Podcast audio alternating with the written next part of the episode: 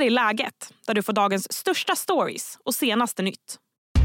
Det kan bli ännu ett vulkanutbrott på Island.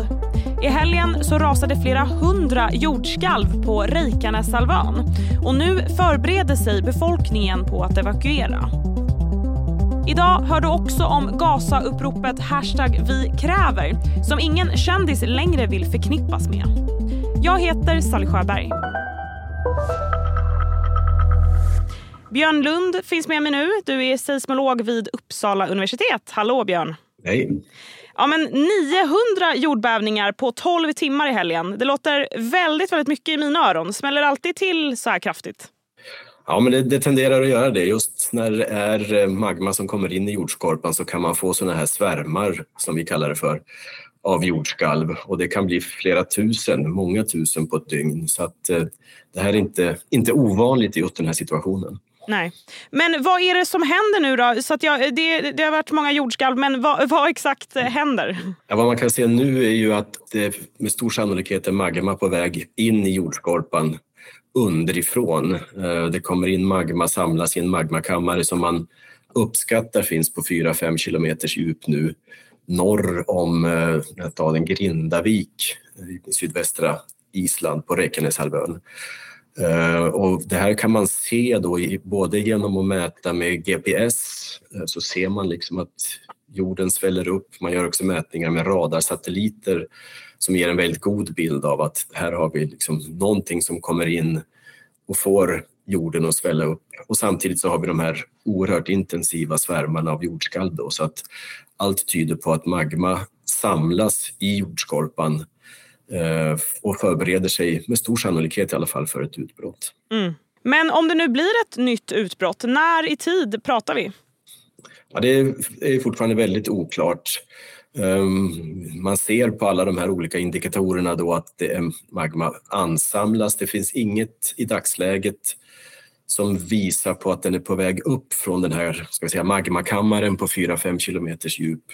Eh, jordbävningarna har inte blivit grundare. Ofta är det så att man ser en förändring då, att jordskalven kommer grundare och grundare och närmar sig jordytan så att man vet att nu, nu är magman på väg upp. Det har ju varit tre utbrott nu under de senaste tre åren och då har det varit så att man har sett ganska intensiv jordskalvsaktivitet men sen har den avtagit precis timmarna innan utbrottet har börjat. Därför är det väldigt svårt att säga. Det, bara för att det har avtagit nu under natten så betyder det inte nödvändigtvis att, att risken för ett utbrott har avtagit. Nej, men jag tänker att det är svårt att förbereda sig då för de som bor i närheten, eller? Ja, de får ju förstås förbereda sig och, och, och vara beredda på att det kan hända. Så att eh, civilförsvaret har förstås gjort allt för att förbereda sig och människorna i Grindavik just eh, har förberetts för att, att evakuera om det skulle behövas. Man vet ju ännu inte var exakt eh, magman kommer upp om det blir ett utbrott. Och just i det här området nu är liksom själva den punkten där det ser ut som magman samlar sig väldigt nära turistmålet Blå lagunen. Du har kanske hört det här mm. fantastiska området där man kan bada ja, ja, ja, i vulkaniskt vatten. Oj. Eh, så att det här är precis i närheten. Så det är också stora diskussioner om när och hur. Nej men gud, Blå lagunen är hotad. I, så är det. Så är det. Oj, oj, oj. Och Island har ju historiskt haft sin beskärda del får man säga, av stora massiva vulkanutbrott. Och jag ska fråga dig om man ser några likheter mellan dem och det som nu händer. Men först blir det en kort nyhetsuppdatering. Den 16-åriga pojke som tidigare i år planerade en attack mot en skola i Göteborgsområdet döms i Allingsås tingsrätt för förberedelse till mord. Pojken hade införskaffat knivar, skyddsväst och maskering med dödskallemotiv för den planerade attacken. Han hade också skrivit en lista med personer på skolan han ville döda eller skada. Och I synnerhet pekades en pojke ut som ett tänkt offer. 16-åringen nekar till brott. Det är fortsatt skakigt för tv-branschen på sina håll. Bland annat så har ju TV4 pausat eller lagt ner flera av sina produktioner. Och idag så meddelade Viaplay att flera av deras stora dramasatsningar skjuts upp på obestämd tid. Bland de dramaserier som skulle ha visats nu i höst så finns bland annat Threesome och storsatsningen Ronja Rövardotter med Pernilla August och Johan Ulveson i två av rollerna. När och om de här serierna kommer att visas är oklart.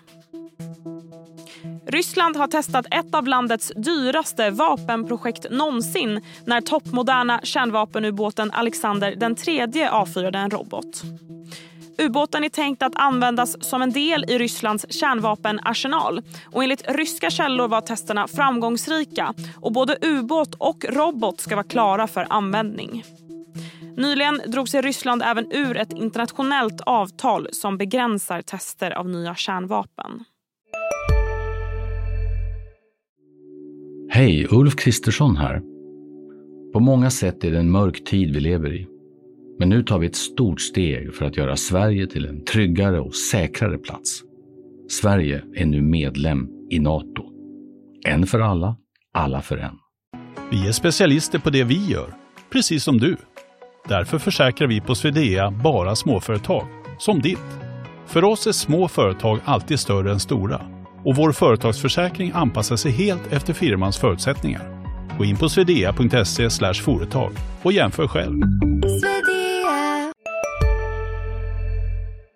Många minns ju det enorma utbrottet 2010, Eija Fjättjärjökull, hur man säger. Jag, jag pratar inte isländska.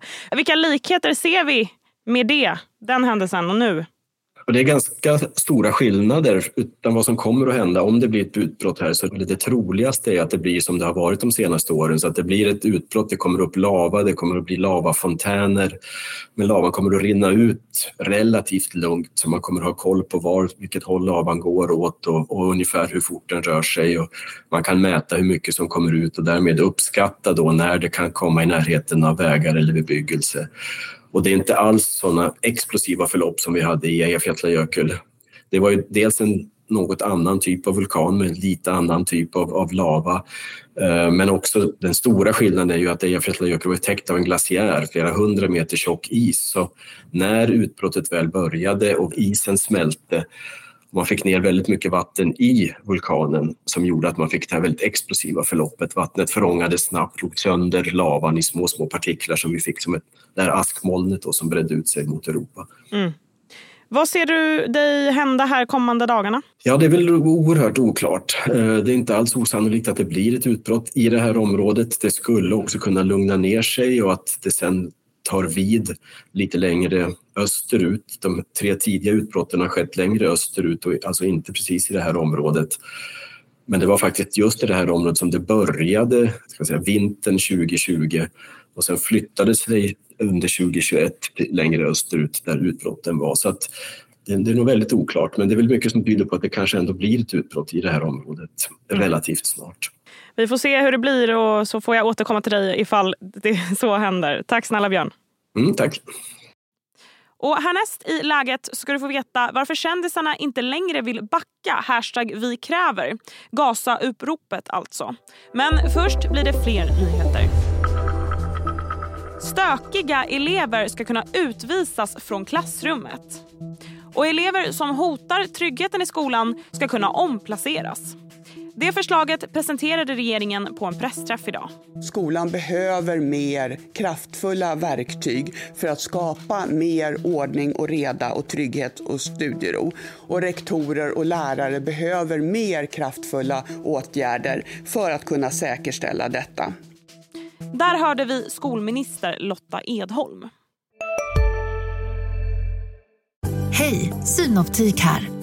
Hos oss får du hjälp med att ta hand om din ögonhälsa.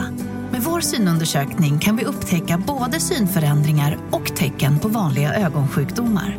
Boka tid på synoptik.se. Stellan Skarsgård, Bianca Ingrosso och Erik Sade Ja, ett tag ville hela kändis-Sverige fronta uppropet hashtag vi kräver för fred i Gaza och Israel. Men efter kritik så vill nu ingen kändis längre veta av listan. Expressens reporter Helena Trus finns i studion. Hej Helena. Hallå, hallå. Ja, men, du har ju skrivit i Expressen om det här skiftet vi ser och vi ska prata om hur det gick till. Men först, vi kräver, påminn mig, vad var det?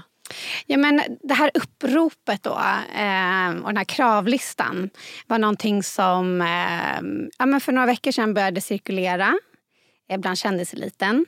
Eh, enligt eh, mina källor så ska det här liksom ha initierats av eh, några, liksom en handfull väldigt inflytelserika kända personer i Sverige. Eh, bland annat en eh, artist och programledare som är känd från Melodifestivalen. Som då ska ha skrivit ihop det här, formulerat det här och sen spridit till, till kändis-Sverige. Och alla ville ju Ja, alla ville vara med. Alla ville skriva under. Ja, som jag nämnde några stora namn där. Eh, det här ville man absolut förknippas med. Liksom. Ja men det var ju, och det, jag har läst smset, eller ett av de sms som skickades ut och som sen började cirkulera liksom, bland kändisar. Och där står det ju uttryckligen att, att det här ska vara för en god sak. Vi, och, och, och också poängterar liksom, det här handlar inte om att vi ska välja sida. Det handlar om liksom, att stå upp för civila offer både i Gaza och Israel. Så det var ju intentionen. Eh, men... Mm. Kritik kom sen. Hur lät den? Ja, men kritiken var ju initialt eh, massiv, både i liksom kommentarsfält till de här kända personerna som la ut det här uppropet men också av krönikörer och, och andra kända personer. Eh, och det handlade ju mest om egentligen vad som inte stod i uppropet. Eh, man nämnde ju att man, det här uppropet som då skickades till regeringen också, eh, där krävde man ju att blockaden i Gaza skulle upphöra och sådär. Men man nämnde inte att till exempel att eh, ett krav om att gisslan eh, som eh, terrororganisationen Hamas gissla skulle friges. Det var också många som hängde upp sig på att man formulerade som det som har hänt den senaste veckan. Istället för att specifikt beskriva den här massakern i Israel som mm. utfördes av Hamas. Mm. Och en annan kritik var ju också att, att man inte tyckte att de här kända personerna tog tillräckligt avstånd från Hamas. Nej. Och nu vill ingen längre stå med. Nej, precis. Nej, men så här, jag tror att många jag har pratat med flera som, som skrev på den här listan som fortfarande tycker så att det här, det här är för en god sak. Det handlade inte om att ta ställning och liksom vidhåller att det var, det var inte syftet och det är inte heller det som står. Eh, men det, det jag märker är att det har varit väldigt svårt att få personer att prata öppet med namn och bild om varför man skrev på. Eh, och när jag har pratat med personer med liksom insyn, god insyn i kändisvärlden så handlar det om dels, jag menar, vi har en stark cancelkultur. Eh, när liksom debattklimatet är så här infekterat och polariserat som det är kring den här konflikten eh, så är många oroliga för att, att, att just att man har skrivit på men kanske också att man liksom i en större kontext, man gör flera inlägg i debatten om eh, den här konflikten, att man ska förlora uppdrag, eh, förlora jobb. Eh, man det har vi till exempel sett. Har, Philip Dickman som precis. skulle programleda Musikhjälpen. Det ja. finns ju sådana mm. exempel. Mm. Mm. Eh, så att det har blivit liksom en, eh, ja men det beskrivs som en rädsla nu att eh, vad ska, kan det här få liksom konsekvenser? Och därför är det locket på. Ja. Och tror du att det kommer fortsätta vara så att ingen svarar eller kommer vi få något svar? Eller vad tror du? Ja, men jag tror att det kommer fortsatt vara locket på. Jag ser ju liksom i, i kommentarsfält eh, liksom, i många kändisars kommentarsfält. Dels kändisar som i efterhand har lagt ut så här, jag hör er kritik, jag vill tillägga det här och här. Eh, eller, ja, som på olika sätt vill liksom nyansera debatten. Då får man liksom skit åt andra hållet. Så att det, det, man märker att det är en väldigt liksom, ett polariserat klimat. Vilket gör att vad du än skriver nu så får du hat och kanske till och med hot. Ja, det, det känns ju nästan som att det inte går att göra rätt nu. Ja, och det är det, exakt den känslan som jag får beskriven för mig när jag pratar med personer. Dels liksom inför den här publiceringen och nu efter vi har publicerat. att eh, det är svårt. Var du än lägger ut eh, så, blir det, så blir det fel. Tack så mycket Helena. Och det var allt för idag. Läget kommer ju ut varje vardag så se till att du följer podden så missar du inga avsnitt. Tack för att du har lyssnat.